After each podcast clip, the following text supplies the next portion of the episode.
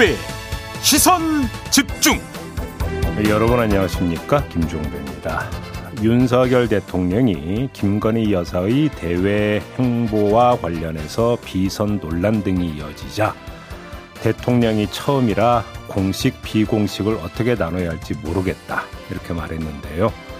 문재인 정부 청와대에서 일했던 더불어민주당의 윤건영 의원은 이 발언 어떻게 생각하는지 2부에서 들어보겠습니다. 교육부가 반도체 인재 양성을 강조한 윤석열 대통령과 보폭을 맞추기 위해서 급하게 움직이고 있는데요. 관련 학계는 이에 대해 어떻게 바라보고 있는지 3부에서 직접 들어보겠습니다. 6월 16일 목요일 김종배의 시선집중 광고 듣고 시작합니다.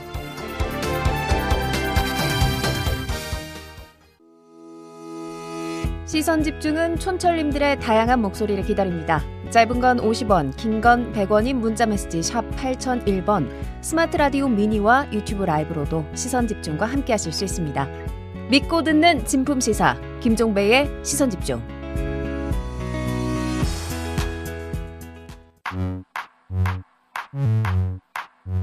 뉴욕에 뉴욕 타임즈가 있다면 시선 집중에는 JB타임즈가 있다 촌철살인 뉴스 총정리 JB타임즈 더마카와 함께 시선 집중의 문을 열겠습니다. 어서 오세요. 네, 안녕하세요. 더마카입니다. 오늘도 삐딱선 정신에 입각해서 주요 뉴스 챙겨 드릴 텐데요. 네. 라이언 최님이 비 온 뒤라 미세먼지 없는 아침 삐딱하게 앉아서 시선 집중하고 있습니다. 네.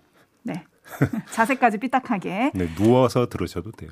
그럼요. 네. 침대에서 들으셔도 음, 됩니다. 네. 이상진님, 출근 버스에서도 JB 목소리가 흘러나오네요라고 보내주셨어요. 어, 버스 기사님이 틀어주셨나 보네요. 어디 몇 번 버스일까요? 기사님, 그러게요. 감사합니다. 네, 제일 반가운 소식입니다. 그리고요. 디아레님, 매번 유튜브 다시 보기로만 들었었는데 음. 오늘은 라이브를 듣기 위해 일찍 일어나서 어허. 처음으로 라이브를 듣습니다. 아, 그렇죠. 그러면 하루가 엄청 더 상쾌하고 보람차실 겁니다. 네. 앞으로 시선 집중 듣기 위해 일찍 일어나겠습니다. 음. 하루 시작을 시선 집중으로 하는 버릇을 들여야겠어요.라고 해주셨습니다. 네. 피곤하실 땐 가끔 다시 보기 하셔도 돼요. 새나라의 어린이도 일찍 일어나고요. 시선 집중의 촌철님들도 일찍 일어나십니다. 그렇죠? 네. 네. 하지만 피곤하신 날은 다시 듣게 하셔도 된다고 저는 약간 여유를 드리겠습니다. 네. 자, A 스타인 갈까요? 네. 행정안전부가 경찰의 예산과 감찰, 인사권을 행사하는 이른바 경찰국 신설을 논의 중이라는 소식 저희가 여러 차례 다뤘고 또 네. 그에 대한 우려도 전해드린 바가 있는데요. 네. 일산 경찰들의 반발도 거세지고 있습니다. 경찰의 중립성, 독립성을 훼손하는 행안부 경찰국 설치를 반대한다라는 내용의 현수막이 전국 곳곳 일선 경찰서 앞에 내 걸렸다고 하고요. 네. 일부 현수막에는 근조 표시도 달렸다고 합니다. 음. 그리고 경남에 이어서 광주 전남, 경기 남부경찰청 직장협의회는 잇따라 성명서를 내기도 했는데요. 네. 한편 행안부는 뭐 일단 방향을 정했으니 거침없이 가는 모양새예요. 음. 여소야대 국회 현실을 감안한 건지는 모르겠으나 국회를 통한 입법 대신 정부 시행령에 행안부 장관의 경찰청 지휘 규칙을 신설하는 방안을 검토 중이다. 음. 이런 보도가 오늘 나왔습니다. 네. 그리고 현재 경찰의 민주적 통제 방안으로 존재하고 있는 게 바로 국가경찰위원회잖아요. 음. 근데 여기가 이제 행안부의 이런 움직임에 맞서서 자문단을 구성하고 좀 나름의 자구책 같은 거를 내겠다고 예고를 했었는데 네. 정치적인 이유 때문인지 좀 모르겠는데 당장, 단장 인선부터 난항을 겪고 있다 이런 소식도 들려오고 있습니다. 음. 논란이 조금 더 가열되는 것 같은데 이게 앞으로 어떻게 될까요? 상징적인 장면 하나만 말씀을 드리면 이렇게 가열이 되고 있는데 입 꼭 닫고 있는 사람들이 있습니다. 누구죠? 경찰 수뇌부원입니다. 아. 자 여기서 아주 상징적인 그 장면이 지금 나오고 있는 거잖아요. 네. 어, 자기 조직의 위상과 관련된 가장 중대 문제가 제기가 되고 있는데 가장 먼저 목소리를 내야 할 사람들이 입을 꽉 닫고 있다. 왜? 위를 쳐다보기 때문이다. 이런 해석이 가능해지겠죠. 그렇죠. 근데 여기서 경찰국을 만들면 어떨까? 이런 현상은 더 심해질까? 약화될까? 음. 이렇게 물어보는 것 자체가 어리석은 거 아니겠습니까? 네. 여기서 경찰국을 만드는 게 필요하냐? 그다음에 어떤 문제가 있는 것이냐 아주 단적으로 드러난다고 생각을 하고요. 1번. 아무튼 경찰 수뇌부가 이렇게 나오고 있고 경찰 자문 그러니까 경찰 위원회 같은 경우도 실속 없는 그 기구라는 얘기 그 전부터 많이 나왔잖아요. 네. 이렇게 되다 보니까 뭔가 하려고 해도 제대로 안 되고 있는 것도 지금 나오고 있지 않습니까? 음. 그러면 경찰 위원회나 경찰 수뇌부나 다 이런 상황이라고 한다면 그 다음에는 어디서 이게 논의가 돼야 되는 겁니까? 국회에서 논의가 돼야 되는 거죠. 그렇죠. 국회 지금 안 열리고 있잖아요. 텅 비어 있잖아요. 이 틈을 지금 비집고 속도전에 나서고 있는 거 아니겠습니까? 네. 그래서 국회에서 도대체 어떻게 할 건지 좀 그걸 한번 물어보고 싶어요. 음. 손 놓고 있잖아요, 사실. 그냥 성명 하나 내면 땡입니까? 네, 역풍이다님이 눈치를 보는 건지 할 말이 없는 건지 철쟁이님은 대꾸하면 찍히니까라고 해주셨는데 네. 뭐 모든 이슈들을 전해드릴 때마다 항상 국회는 놀고 있다. 쉬고 있다. 요걸로 좀 귀결이 되는 것 같아서 네. 답답하긴 한데요. 예. 국회가 움직일지 요것도 좀 지켜보도록 하겠습니다. 제비타임즈 오늘 주목할 뉴스들 챙겨드리겠습니다. 첫 번째 주목할 뉴스는 어떤 건가요? 대통령실이 김건희 여사의 봉화마을 방문에 동행한 여성 가운데 두 명은 대통령실 직원이고 코바나 컨텐츠 근무 경력이 있다고 어제 인정을 했습니다. 네. 한 분은 코바나 컨텐츠에 잠깐 근무했고 다른 한 분 역시 그쪽에서 일을 도왔던 적이 있다. 대통령실 관계자가 이렇게 말을 한 건데요. 자, 그러면 이들을 대통령실에서 채용한 이유가 궁금해지는 거 아니겠습니까? 네. 이걸 물어보니까 지금 대통령뿐 아니라 다른 전직 대통령도 오래 일했거나 잘하는 분들을 가까이 두고 일하는 경우가 많다. 이렇게 대답을 했다고 합니다. 과연 이 설명은 타당한 걸까요? 한번 그럼 이렇게 한번 되물어 봅시다. 오래 일했거나 잘 아는 분들을 가까이 두고 일하는 주체는 누구입니까? 대통령입니까? 대통령 배우자입니까? 그 주체가 대통령이라면 2차 질문이 성립이 되는데요. 두 사람은 커버나 컨텐츠에서 그것도 잠깐 일했다는데 어찌 그리 잘할 수 있는 걸까요? 대통령께서는 윤석열 대통령이 대통령이 되기 전에 코바나 컨텐츠에 깊숙이 관여하지 않은 이상 잘할 수가 없는 거 아니겠습니까? 네. 안다 하더라도 그냥 부인을 통해서 아는 정도일 텐데 어떻게 오래 일했거나 잘하는 관계가 성립이 될 수 있는 겁니까? 음. 이건 말이 안 됩니다. 한마디로 자르면. 그럼 그 주체가 김건희 여사일까요? 이러면 또 다른 문제가 발생하는데 윤석열 대통령이 어제 출근길에 했던 말에 그 단서가 담겨 있습니다. 들어보시죠. 대통령 처음 해보는 거기 때문에 네? 이걸 뭐 저 공식 비공식 뭐 이런 걸 어떻게 나눠야 될지 또 대통령의 부인으로서 안 할 수 없는 일도 있고 이걸 뭐 어떤 식으로 정리해서 해야 될지 저도 뭐 이제 시작한 지 얼마 안 돼서 한번 국민 여론도 들어가면서 뭐 차차 이 부분은 생각해 보겠습니다. 글쎄요, 지금 뭐 공식적인 그 수행이나 비서팀이 전혀 없기 때문에 혼자 다닐 수도 없고 그래서 지금 뭐 어, 그렇다고 뭐 어떻게 좀 방법을 알려주시죠. 방법을 알려주시려고 이 말을 들으신 건가요? 아니요. 바로 그 앞부 공식적인 수행이나 비서팀이 전혀 없다고 했죠. 네. 윤석열 대통령이. 네네. 그러면 코바나 컨텐츠에서 일한 경력이 있고 대통령실에서 채용한 이 두 명의 직원의 직책이 뭡니까? 오. 역할이 뭡니까? 네. 그러면 최소한 공식적으로 수행이나 비서팀이 전혀 없다고 윤석열 대통령이 확인을 해줬으니까 네. 김건희 여사 수행이나 비서 역할은 아니라는 얘기가 되는 거잖아요. 그렇네요. 그러면 이 사람들은 왜 채용을 했고 그러면 대통령실에서 부여한 역할은 뭐고 명함에 지금 찍혀 있는 직책이 정확히 뭡니까? 두 번째. 그러면 지금 그 윤석열 대통령의 그 말에 따르면 수행 역할이나 비서 역할은 아닌데 그럼 봉화마을은 왜 따라갔습니까? 음. 이거에 대해서 대답을 해야 되는 거 아닙니까, 그러면? 그렇죠. 네. 그러면 어떻게 공교롭게 코바나 컨텐츠에서 일했던 사람을 두 사람이나 김건희 여사의 뭐 수행이나 비서 역할이 아닌 걸로 그럼 채용을 했다는 이야기가 되는 건데 그럼 밝혀라. 언제 채용을 했고 정확히 직책이 뭔지부터 좀 밝히고 그 다음에 이야기를 해보자. 음흠. 이 말씀을 드리고 싶은 거고요. 네. 두 번째, 그 그러니까 김건희 여사 봉화마을 방문에 대해서 공식 일정이 아니라고 대통령실은 이야기를 했죠. 그렇죠. 그런데 대통령실에서 엄연히 직원으로 채용된 사람이 세 사람.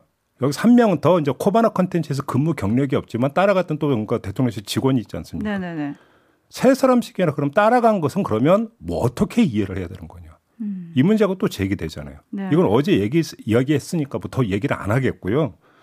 공식적인 수행이나 비서팀이 없는데도 불구하고 코바나 컨텐츠 직원을 두 명이나 채용했던 이유와 그 사람들의 역할과 직책을 좀 정확히 밝혀라. 네. 이 말씀을 드리고 싶은 겁니다. 음흠. 궁금하네요. 근데 대통령은 또 그 얘기도 했잖아요. 봉화마을 누구나 갈 수 있는데 아닙니까? 아니 한 개인이 그 고 노무현 대통령을 기리기 위해서 가는 걸 누가 뭐라고 합니까? 지금 그거 갖고 얘기하는 게 아니잖아요. 그렇죠. 네. 지금 공식과 비공식이 마구 얽힌 느낌인데요. 음, 음. 일단 촌철님들의 반응 전해드리겠습니다. 네. 김종인님 비선 얘기 나오니 지인이다. 그래도 문제가 되니 지금은 대통령실 직원이다. 해명이 무슨 양파 껍질 해명인가요? 라고 해주셨고, 추원님은 우리나라 인재가 이렇게 부족한가요? 라고 물음표 보내주셨고요. 2847님, 대통령이 처음이라 좀 알려달라? 누구는 두세 번 했나요? 우리나라는 단임제 아닌가요? 아니 그리고 네? 대통령은 처음이시겠지만 그래서 그러니까 보조하는 비서들이 있는 거 아니겠습니까? 의전 문제 같은 경우는 그래서 예를 들어서 외교부에서 이제 보통 관례적으로 외교부 직원이 가서 의전 문제 다 정리하고 조언하고 보고하고 그런 시스템이 있는 거 아니겠습니까? 그렇죠. 대통령 처음 하는 거고는 아무 상관이 없는 거고요. 일단 첫째.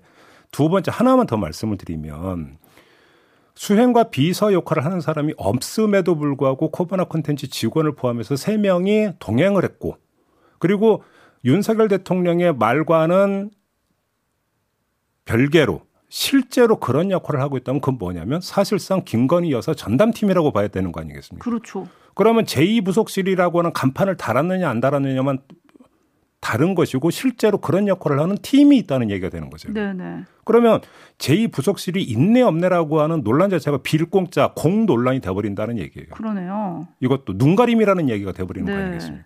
그래서 제가 직책을 밝혀라라고 이야기하는 이유가 거기에 있는 거예요. 또 하나 이유는. 네, 오늘 출근길에 말씀하실지 궁금해지는데요. 네. 5620님, 요즘에 대통령 여러 번 하는 사람도 있나요? 8505님, 군대에 가서 경계 근무 중 경계에 실패한 병사가 저 처음 군대 와서 잘 몰라요. 하면 어떡합니까? 네. 그리고 캉스님은 대통령실은 실험실이라고 해주셨는데 아마 바로 체계가 잡혀야지 왜 음. 아직도 실험을 하고 있냐 이런 말씀이신 것 같은데요. 오늘 출근길 주목해 보겠습니다. 네. 제이비타임즈 다음 주목할 뉴스는 어떤 건가요? 윤석열 정부가 특정 기관장의 사퇴를 압박하고 있는 거 아니냐라는 지적과 분석이 나오고 있는데요. 대상은 한상혁 방통위원장, 전현희 권익위원장, 조성욱 공정거래위원장, 고승범 금융위원장 등이라고 지금 언론이 보도를 하고 있어요. 네. 이들은 그동안 관례적으로 국무회의에 참석을 해왔는데 총리실이 지난 13일에 이들에게 국무회의 참석 대상이 아니다 이렇게 통보를 했다고 합니다. 음. 그런데 또 희한한 게 공정위 부위원장과 금융위 부위원장 등 이번 정부에서 새롭게 임명된 부위원장들을 국무회의에 또 불렀다네요. 네.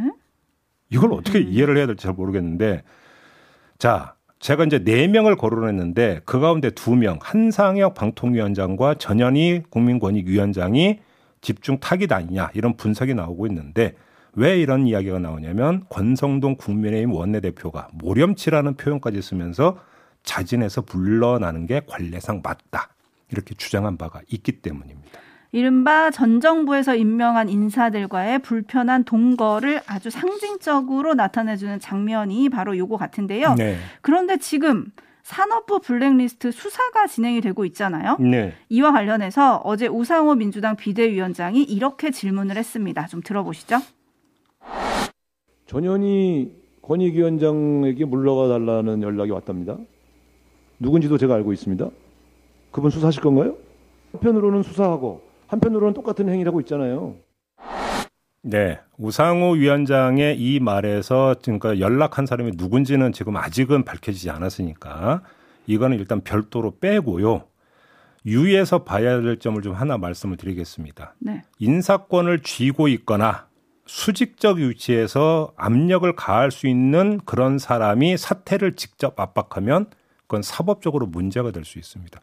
지금 진행되고 있는 산업부 블랙리스트 의혹 이런 것들이 전부 다 직권남용 혐의 아니겠습니까? 네. 직권이 있어야 된다는 이야기가 되는 거니까요.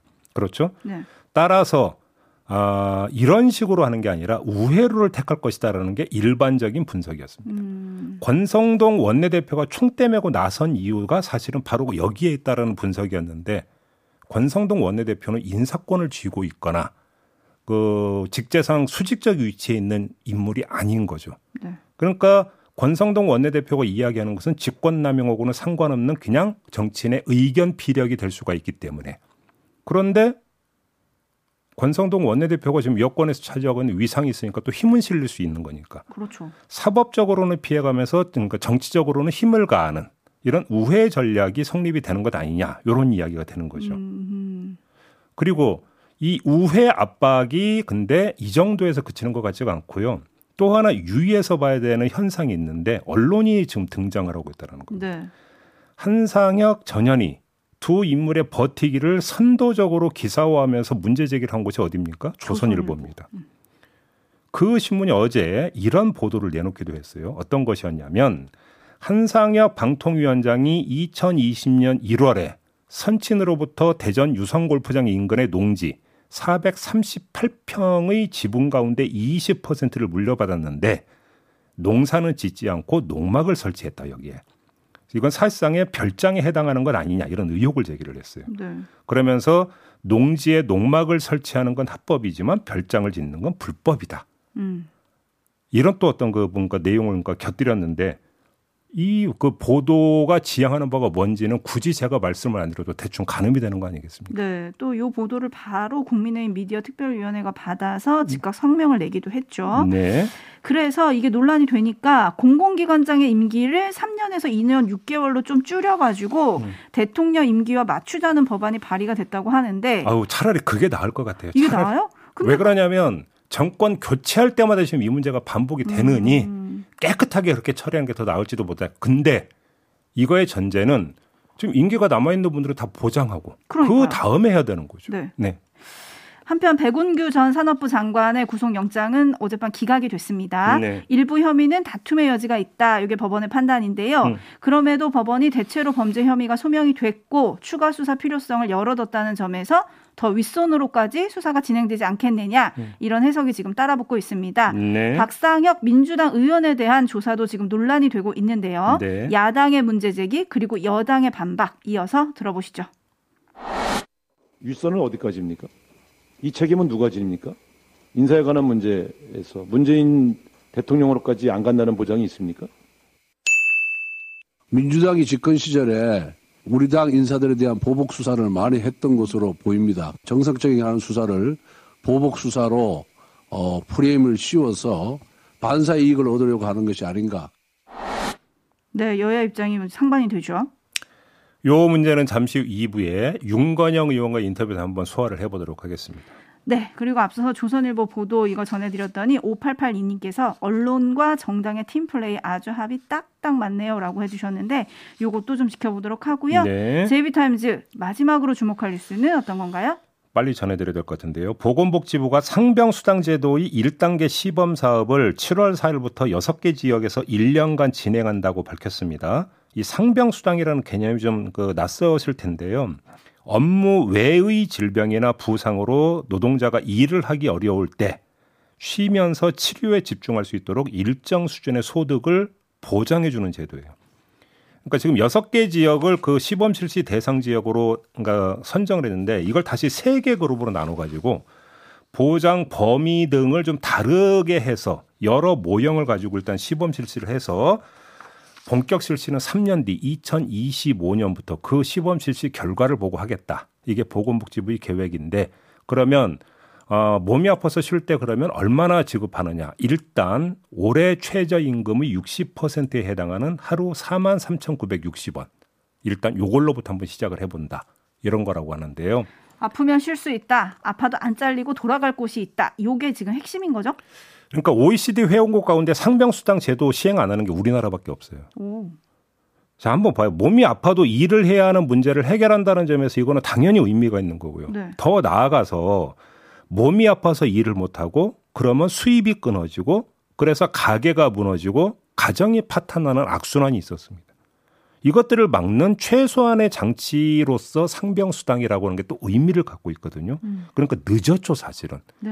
벌써 진즉에 시행했어야 되는데 이제 시행한다라고 하는 음. 안타까움이 있지만 그래도 지금이라도 뭔가 그 발을 뗐다라고 하는 거 일단 의미를 부여를 하고요. 네. 다만 실질적인 도움이 돼야 되는 거 아니겠습니까? 그렇죠. 최저임금도 아니고 최저임금의 60% 가지고 누구 코에 붙입니까? 이거를. 그러니까요. 이런 문제가 이제 앞으로 이제 시범 실시 과정에서 사회적으로 논의가 돼야 되는 이런 문제가 될 거라고 봐야 되는데 네. 큰 방향은 긍정적이다. 음. 그리고 속도를 좀 더 낼 필요가 있다. 이 말씀을 네. 드리고 싶습니다. 라보이님이 좋긴 하다라고 해주셨고요. 음. 2091님은 당장 급한데 3년 뒤요? 아, 같은 OECD 국가인데 우리만 이렇게 천천히 가는 이유가 있나요? 음. 라고 해주셨네요.